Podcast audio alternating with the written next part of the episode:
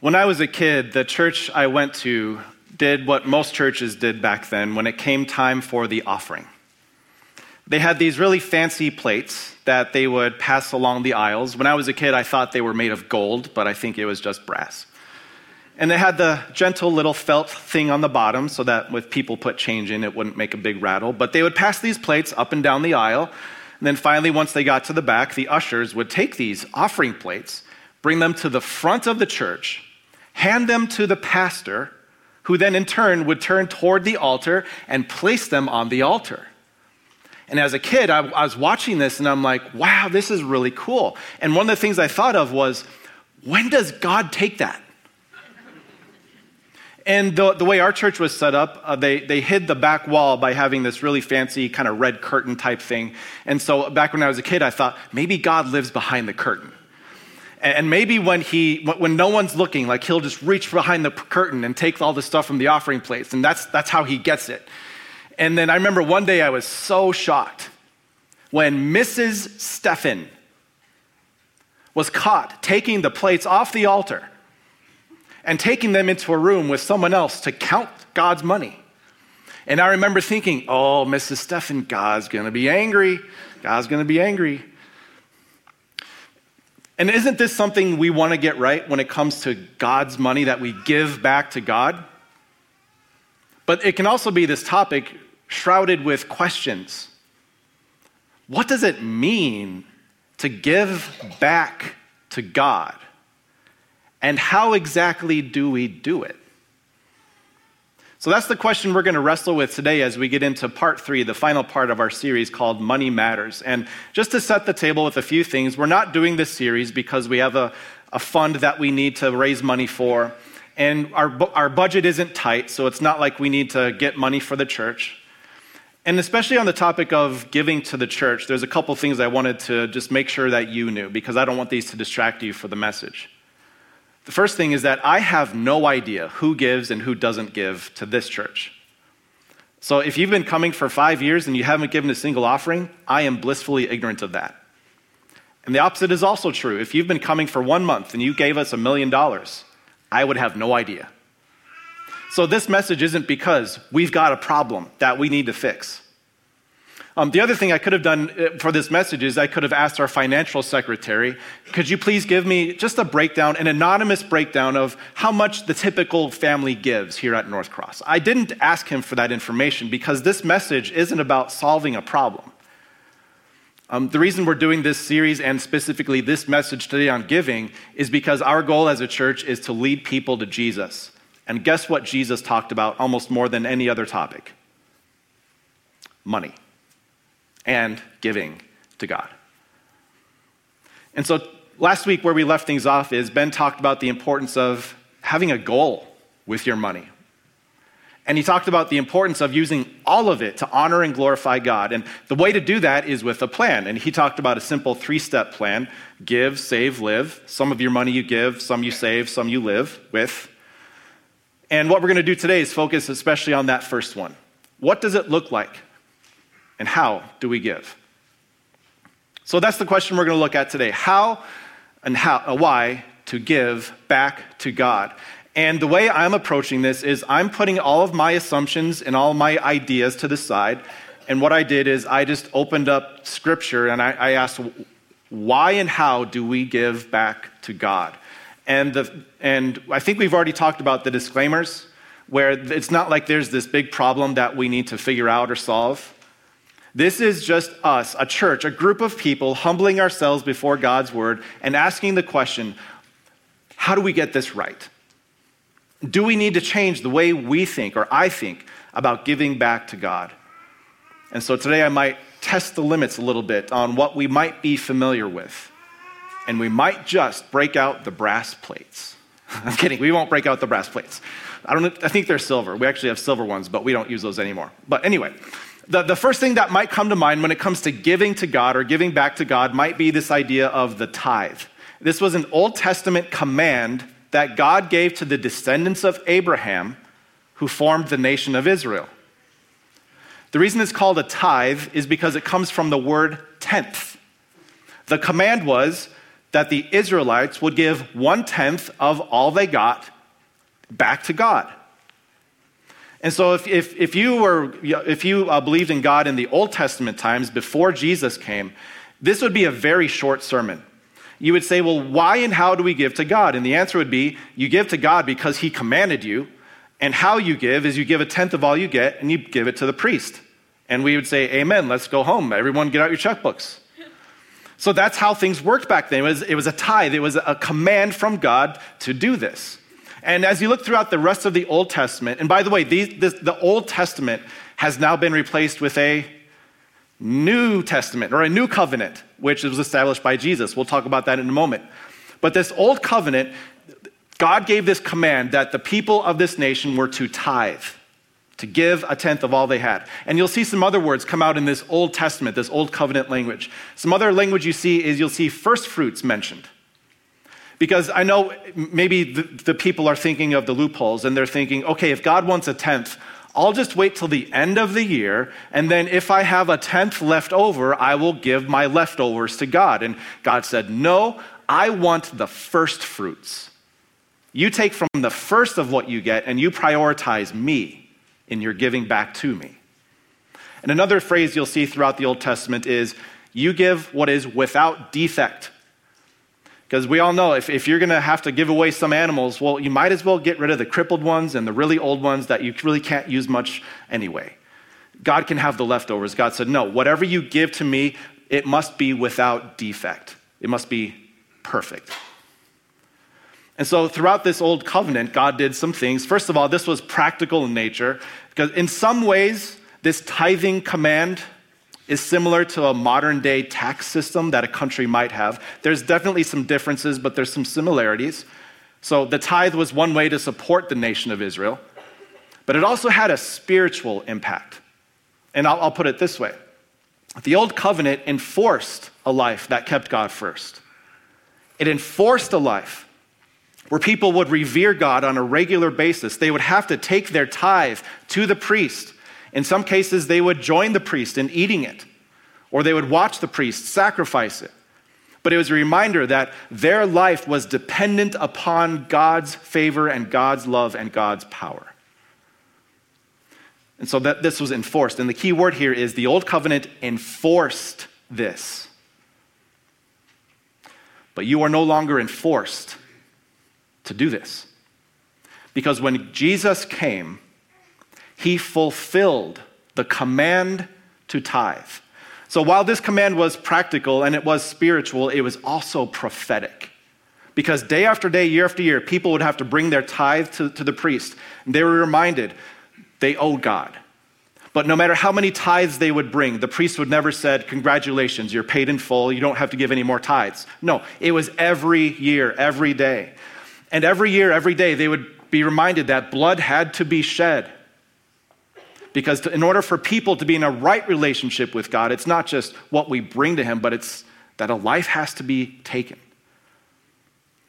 And so, at the perfect time, at the right time, God fulfilled the Old Testament tithe, the Old Testament first fruit, the Old Testament without defect. God gave all of His one and only Son. All of Him. And Jesus gave his life to fulfill what this tithing law predicted. And we talk, when we talk about Jesus giving his life, we often think about him dying on the cross, which is part of it. He gave his life as the ransom for our sin.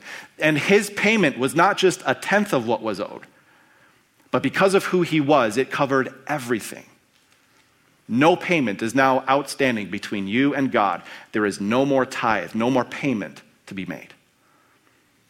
But the other part of him giving his life is that it was every second leading up to his death that he gave for you too, because he had to be one without defect, perfect and holy in every way, so that when he became your substitute, it actually meant something. So God gave all of his one and only no more tithe required. No more of your first fruits. No more of your animals or plants or whatever without defect. but now God has fulfilled that for you. And you might be thinking to yourself, oh, thank goodness. Because the last thing you want is the pastor knocking on your door asking for your annual income and saying, Did you give 10%? And you say, Was it before tax or after tax? How does this work again? And you might be so thankful that now we have been released from this Old Testament tithe. And just a quick word, uh, one more uh, thought on that word tithe. Some Christians today still use that word tithe. Um, some of them li- literally view it as they decided to give 10% of their income. And so they call it, they're giving their tithe. Other Christians use the word tithe in a looser sense, where this is their offering, this is what they give to God. And so as they use it, don't just automatically think they're thinking Old Covenant and they're forced to do this. Uh, we kind of used it in different ways. But what Jesus did was he released us from this command, this enforcement to keep God first. But before you get too excited, he replaced it with something different. John 13, before he died, Jesus said, A new command I give you love one another. And up, to, up until this time, he said, Treat one another as you want them to treat you, which is kind of the golden rule, right? Just treat others as you would have them treat you. That's how we get along. That's what the law of Moses, the commandments, made sure of. Jesus said, I'm going to give you a new commandment. As I have loved you, so you must love one another. There's no more command to tithe. What he's saying is, I want you to consider the kind of life you've been given because of my love for you.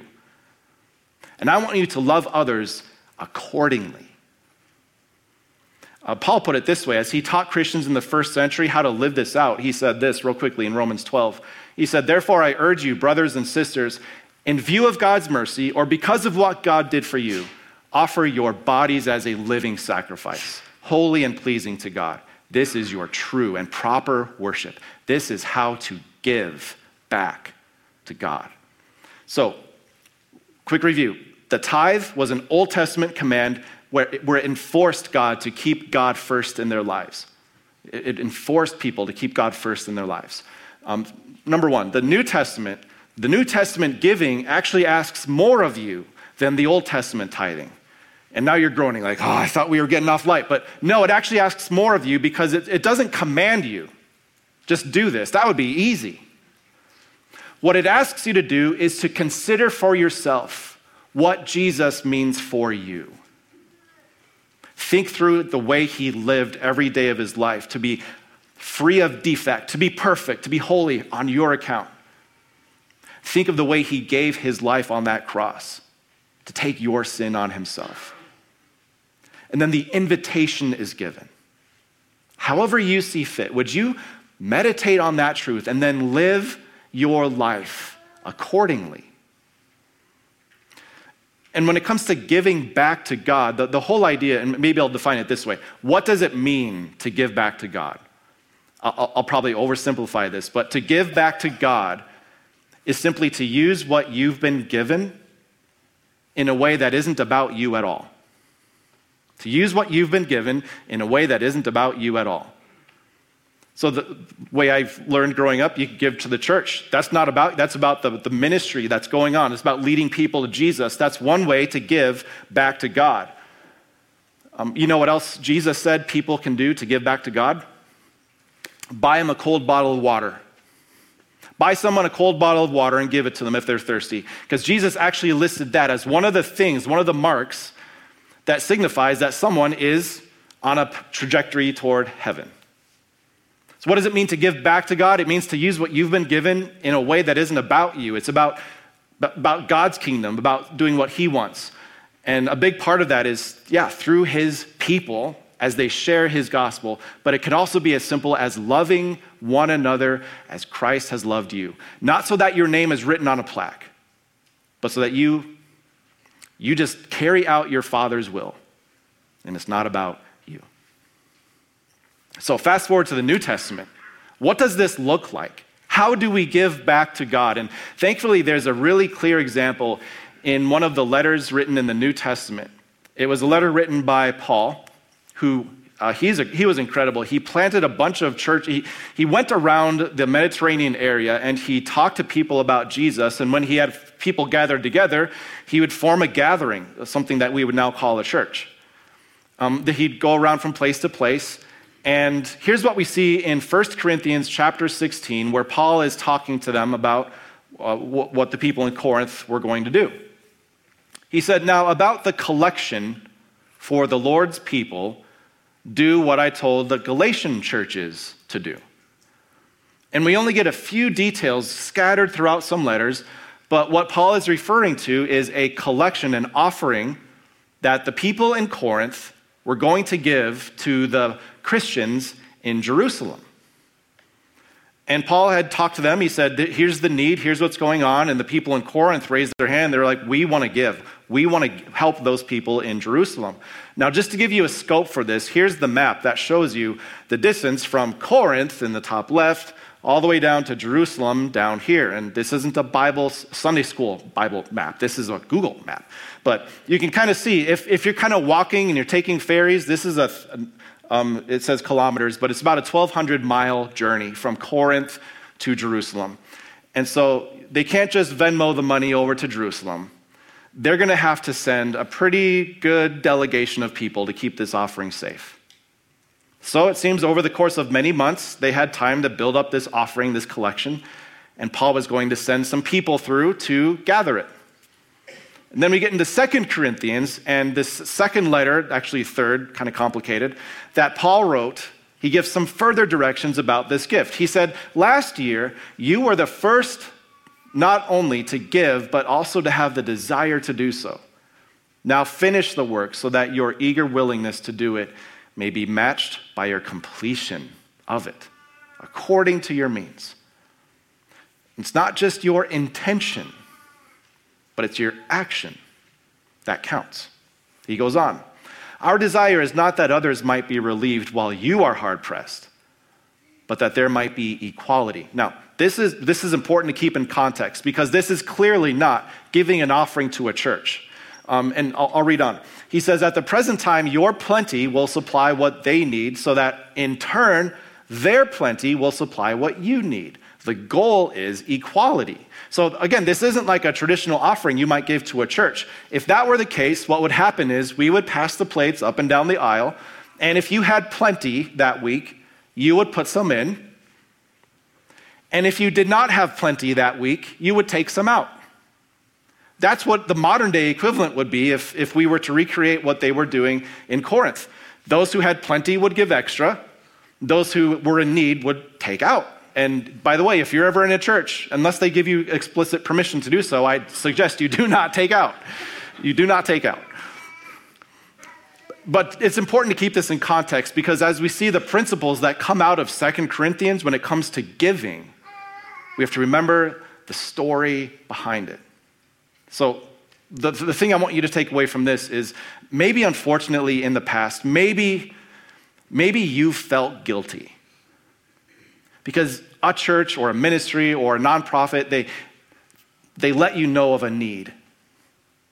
And they said, if, if you're supporting us, here's what your support would look like. And at that time, you were in no position to give. The thing is, whenever you look throughout the New Testament, whether it's situations like this or others, never is guilt used as a tool to get people to give. That is an old covenant rule. The old covenant command is that you must tithe. And by the way, if, if, you, if you want to see how serious God was about that, read Malachi this week. He was a prophet in the Old Testament just four chapters long, but he, he laid into the people because they were not tithing. And they, Malachi laid on the guilt. That's an old covenant rule. That's an old covenant command that has been fulfilled and replaced by Jesus. And what he invites you to is not guilt, but to give by grace. And what we know is number two, there will be times to give, and there are also times to receive. If you're meeting with your group this week, you can talk about which one is actually harder for you. Is it harder to see an opportunity and be in a place to do something about it? Or is it harder to be in a place where you need help and you need to ask for it? The beauty of the church is that this is not a place where we will guilt people and saying, if you love God, this is what you'll do. This is a place where we say, because God loved you, you are invited to make that choice on your own. We don't give by guilt, we give by grace. Then Paul goes on. Finally, we're getting to uh, chapter 9. He says, There's no need for me to write to you about this service to the Lord's people, this offering that you're going to give, for I know your eagerness to help. And I have been boasting about it to the Macedonians, telling them that since last year, you in Achaia were ready to give, and your enthusiasm has stirred most of them to action. Paul saying, When I told your story, like I just told you that, hey, there's a need in Jerusalem, you guys raised your hands and you were so excited. You were begging me, find a way to help us help them. And Paul says, When I told other people about what you did, they said, We want into. And isn't this the cool thing about giving? Giving by grace. You're not compelled by guilt, but you are excited because of what we can do together. Then he goes on. This, this sounds intimidating, but I'll explain. He says, I'm sending the brothers. Uh, the brothers is just a friendly way of saying um, fellow brothers in Christ, uh, members of the church. I'm sending the brothers in order that our boasting about you in this matter should not prove hollow, but that you may be ready, as I said you would be. For if any Macedonians come with me and find out that, uh, that you're unprepared, we, not to say anything about you, would be ashamed of having been so confident. And so now you can start to see that this is a sizable gift that they've decided to give. They can't just join together and pass the offering plates around. This is going to be months of planning and gathering and collecting so that they can one day give this gift and send it 1,200 miles to Jerusalem. This is why Paul told them your, your giving should have a plan. Giving should have a plan. They needed a plan in order to carry off this, this offering. So, once again, he says this. Uh, he says, I thought it necessary to urge the brothers to visit you in advance and finish the arrangements for the generous, big gift that you had promised. Then it will be ready as a generous gift, not as one grudgingly given. So here's their context they pledged a gift. Seems like they're not on track to deliver it. So Paul sends the brothers to them to remind them of what they had promised to do so that they can fulfill what they had already decided to do. Now, we can pull from that several good uh, things uh, from, from, from, this account. For us today, it's still good to have a plan about how you want to give back to God. And part of being a, good steward of what you have is that you look through what God has given you and you break it out into those categories give, save, live. So we can learn from that. It's also good to be intentional with what we have and, and to say that, okay, if I said I would do this, and, and by the way, some of the biggest ways you can make a difference is not just by chipping in 10 or 20 bucks whenever you, whenever you feel like it, but let's have a big goal, a big give that you have in mind. What would it take to carry that off? That's a good thing to have. But there's no law behind it. You don't have to do that. It's just a question of what's What's moving you? And how do you have an appropriate plan to carry off what God has called of you? And so, for the, for the people in Corinth, there were all sorts of reasons why they could have decided not to do what they had promised. Like, oh man, Paul, that was a year ago. Inflation, mm, things have changed. Um, you know what? That's a lot of money, and we weren't really on track to do this. You know, we had good intentions, but I don't know if we can do it. We'll still send something, but I don't know if we can do everything. They, they could have had all sorts of reasons to not do this. And the same is going to be true of you. If you intentionally break out everything you have into give, save, live, every month there will be reasons for you to divert money from give and save and put it over into live. And there will be reasons every year to say, well, I'm not sure how the year's going to end. I'm not sure if we have enough saved up. I'm not sure if there, this will happen or that happen. Or, man, I would really like this, and I didn't see this coming, but man, this would be really nice to, to, to have in my life. And so I want to buy this. And you can find all sorts of reasons to change it up. But here's the encouragement that we, we can take from 2 Corinthians.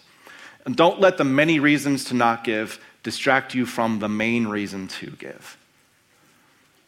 Sometimes things will change, and you shouldn't feel guilty about having to change your plans. Uh, it, it happens. But for the most part, I find this in my life, there can be a lot of reasons to not give. But don't let that distract you from the main reason to give. We love because he first loved us. And as Jesus has loved me, so I must love one another. And then Paul concludes with this Each of you should give what you have decided in your heart to give. Oops. Yeah, let's, let's. I love, I love the way you're, yeah, love it. Remember this. I like this one better. Remember this. And by the way, we're getting into 2 Corinthians chapter 9. And so this letter would have been read to the, to the congregation all at once, like just all the way through. And so maybe by this time, Paul, like, they might be sleeping. And so he says, Remember this. And by remember this, he's like, Oh, people, oh, oh what is it? What is it? Remember this whoever sows sparingly will also reap sparingly, and whoever sows generously will also reap generously. Now, if we take this out of context, what can we make it mean? If you give to God, you'll receive even more and I'll just put the excited preacher voice aside for now. You can take this out of context and say, if you give, you'll get so much back. And, and preachers have done this. They've turned this into a prosperity promise to say that if you give this much to God, you'll get double return or triple return. And, and they've used this as a promise. But in the context of Second Corinthians, what do we know to be true? Paul said, they're in need right now. And you guys are taking a risk by sending this generous offering over to Jerusalem with no guarantee that they will do anything for you. But here's what we know when you sow these seeds of generosity, guess what will happen when you're in need? They will be there for you. So you're sowing some seeds today. You're, you're sowing some generosity, some kindness. But know that when you take that step, you are setting the path for something that might benefit you in the future. And, and beyond that, beyond that, what I know, and we'll talk about this in a moment, there are non monetary blessings that come from giving and giving in a way that's intentional. And we'll talk about those in a bit. Here's his, uh, uh, one of his uh, further remarks. He says, Each of you should give what you have decided in your heart to give. Again, should your giving have a plan? Yes. For them, they had already decided. They'd already told Paul, This is what we want to give to the, to the people in Jerusalem. So Paul says, What you've decided to give, do it.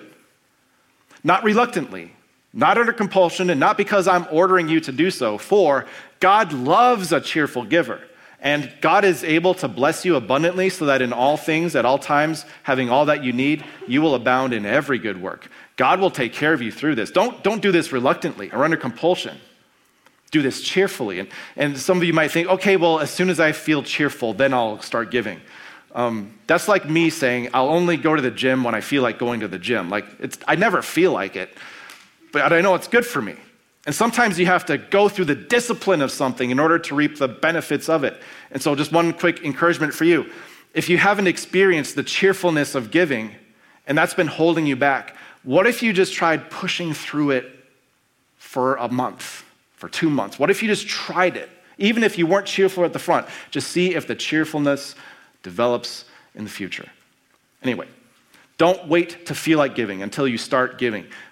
When you consider what God did for you, let your giving come from a place of cheerfulness and joy. And in all things, in all ways, God will provide so that you will abound, maybe not in earthly money, but in every good work.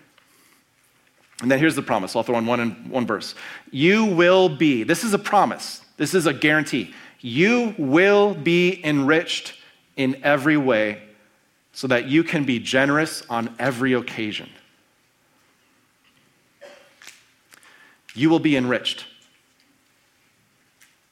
If you intentionally take part of what God has given to you and you decide, I'm going to give this back to Him, it will enrich you in every way.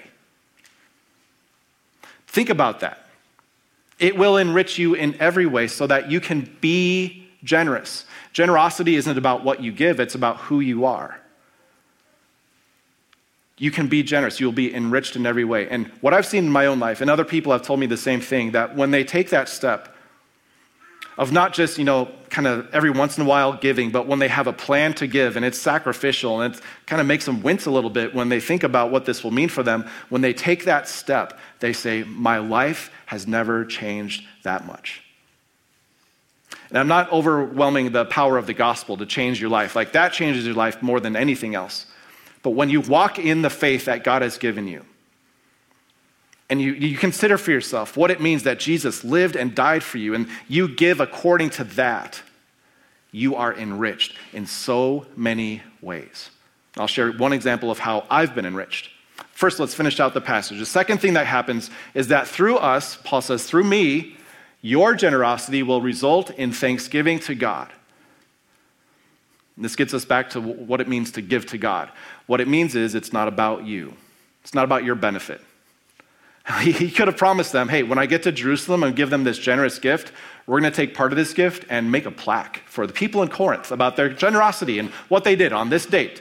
And he, he could have said, we're going to, we're going to build a church for you. We're going to, we're going to donate the organ in your name. And he could, he could have done all sort of things to compel them. This, there's something in it for you. But this is the other thing that makes New Testament giving so much harder than Old Testament tithing. You have to take yourself out of the picture. Your giving isn't about people seeing it and being, ooh, they're really good. But your giving is just between you and God. Maybe it's just a bottle of cold water to someone who's in need. Maybe it's an anonymous gift, and when people receive it, they say, wow. And they don't know who to thank, so they just say, thank you, God.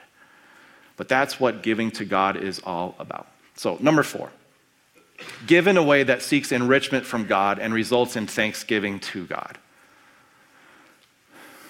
And I'll give you a very, this is a principle. I know this is like, what does that mean? We'll talk about an actual uh, plan in just a moment, but give in a way that seeks enrichment from God.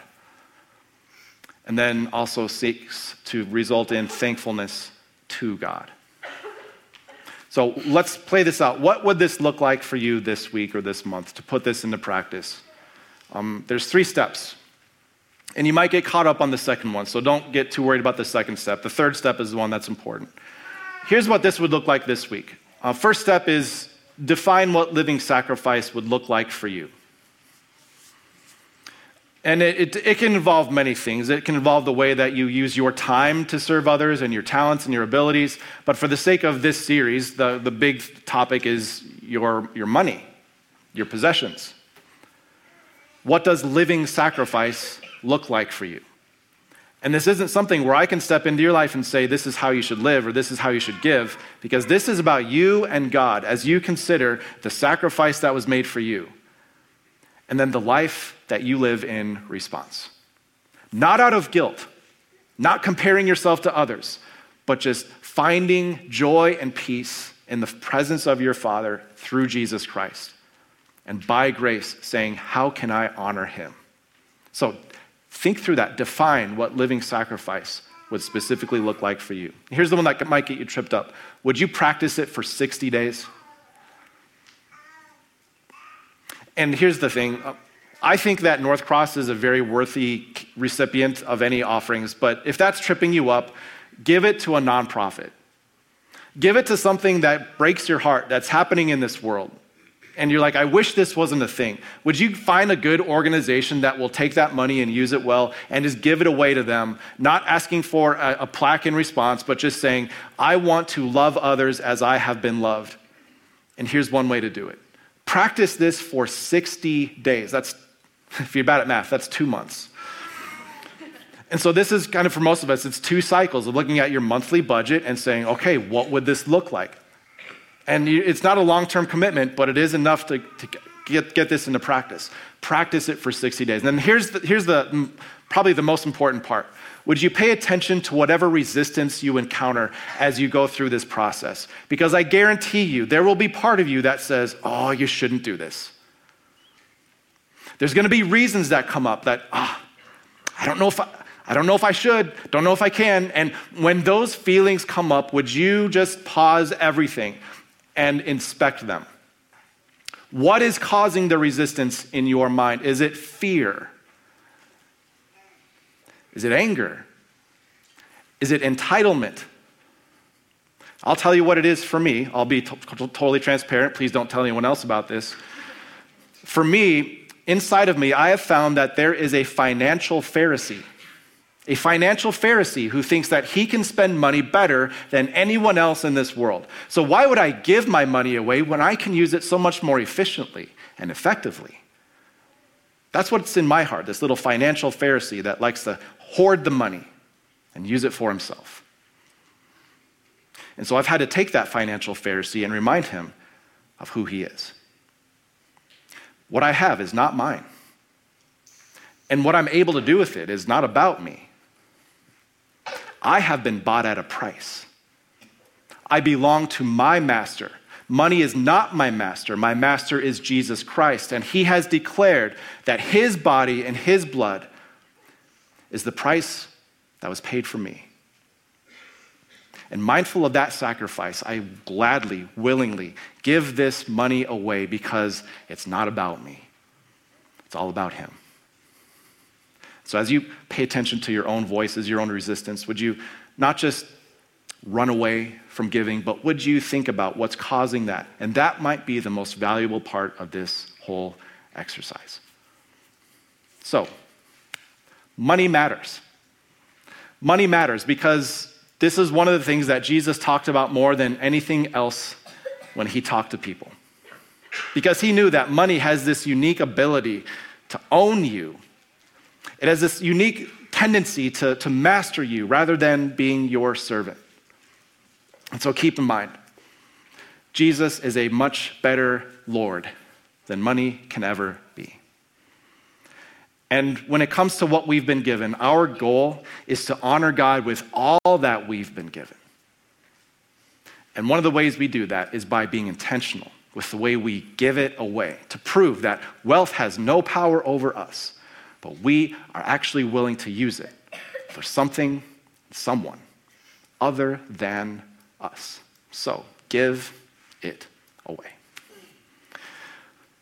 We're going to conclude it with that next week we get to start a new series that helps get, get us prepped and ready for the celebration of Easter, or Christmas. Christmas. Let's pray. Dear Father in heaven, I know that there can be so many red flags that go off in our own minds and hearts whenever the topic of money is discussed. I don't know everyone's situation. Money can be a complicated thing, and, and all of us are a little bit different in that regard. Some of us know exactly the joy of giving that we talked about today. Some of the people that are, are tuned into this message or listening here, they've, they've been doing this and they've been reminded of why they do it and the joy that, that comes through it. And some of us are on the other side of things where maybe giving hasn't been a thing we've done before. I thank you that you do not enforce a life that's centered on you, but rather this is something that you invite us to be a part of. Help us this week to set aside the guilt, set aside the past, and use today, this month, uh, next year as, as a starting point of ways that we want to honor you with money and material things. Where there is guilt, let it be forgiven, let it be washed away. And let us take steps, maybe just small steps, in how we can give in a way that is of no benefit to us, but rather give in a way that carries out your will for this world. Thank you for Jesus, for his life, his death, his resurrection. Thank you for the hope we have in him. It's in his name we pray. Amen. The Lord bless you and keep you. The Lord make his face shine on you and be gracious to you. The Lord look on you with favor and give you peace. Amen.